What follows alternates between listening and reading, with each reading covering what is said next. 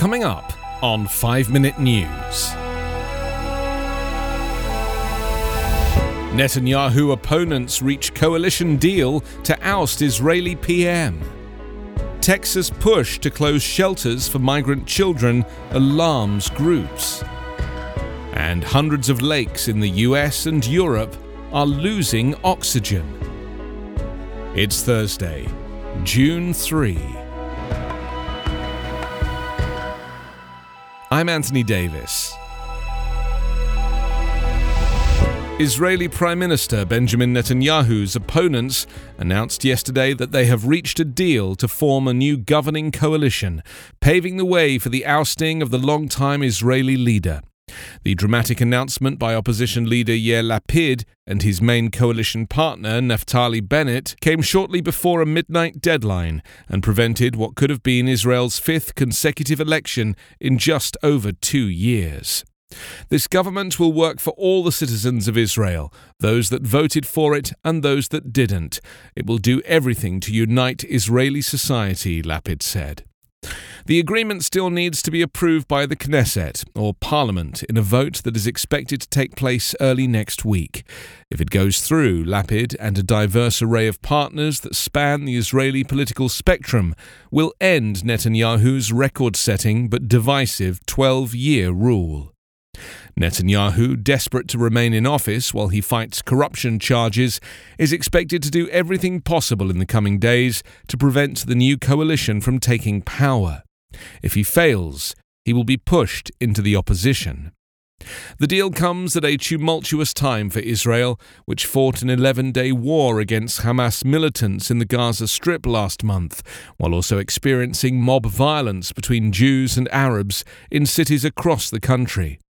The country is also emerging from a coronavirus crisis that caused deep economic damage and exposed tensions between the secular majority and the ultra Orthodox minority. Under the agreement, Lapid and Bennett would split the job of Prime Minister in rotation. Bennett, a former ally of Netanyahu, is to serve the first two years, while Lapid is to serve the final two years, though it's far from certain their fragile coalition will last that long. The historic deal also includes a small Islamist party, the United Arab List, which would make it the first Arab party to ever be part of a governing coalition. Netanyahu has been the most dominant player in Israeli politics over the past three decades. He has become a polarizing figure since he was indicted on charges of fraud, breach of trust, and accepting bribes in 2019. A move by Texas Governor, Republican Greg Abbott, to shutter more than 50 shelters housing about 4,000 migrant children could seriously disrupt a national program that already faces strained capacity to properly care for minors crossing the US Mexico border alone. The US Department of Health and Human Services, which cares for migrant children, said on Wednesday it did not intend to close any facilities, but it was assessing the Republican governor's late Tuesday disaster declaration. The proclamation directs a state agency to deny or discontinue within 90 days licenses for childcare facilities sheltering migrant children. Groups that represent migrant children and reunite them with their families said the order could be harmful because it may mean more minors are sent to mass scale, unlicensed facilities that attorneys and advocates say endanger their health and safety. Abbott argues that the federal government can't force Texas to keep issuing state licenses in response to a federal problem. The highly unusual move to order a disaster declaration, usually reserved for natural disasters or health crises, comes amid Abbott's criticism of record numbers of border crossings in recent months, but in this instance is clearly a move to undermine the immigration efforts of Democrat Joe Biden at the cost of human lives. Oxygen levels have dropped in hundreds of lakes around the United States and Europe over the last four decades, a new study has found. And the author said declining oxygen could lead to increased fish kills, algae blooms, and methane emissions. Researchers examined the temperature and dissolved oxygen, the amount of oxygen in the water, in nearly 400 lakes and found that declines were widespread.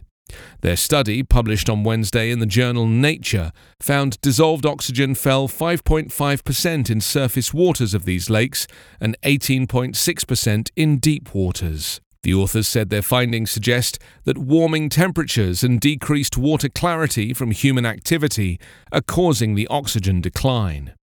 Dissolved oxygen losses in Earth's water systems have been reported before. A 2017 study of oxygen levels in the world's oceans showed a 2% decline since 1960, but was less well known about lakes, which lost two to nine times as much oxygen as oceans, the new study's author said. The deep water drop in oxygen levels is critical for aquatic organisms that are more sensitive to temperature increases, such as cold water fish.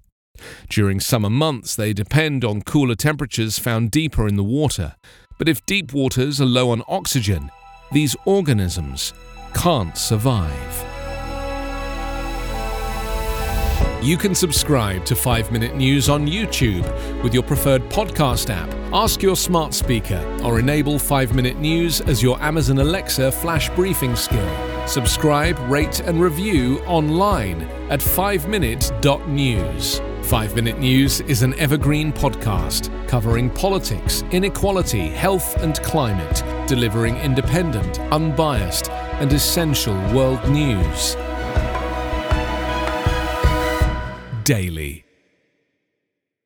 Sick of being upsold at gyms?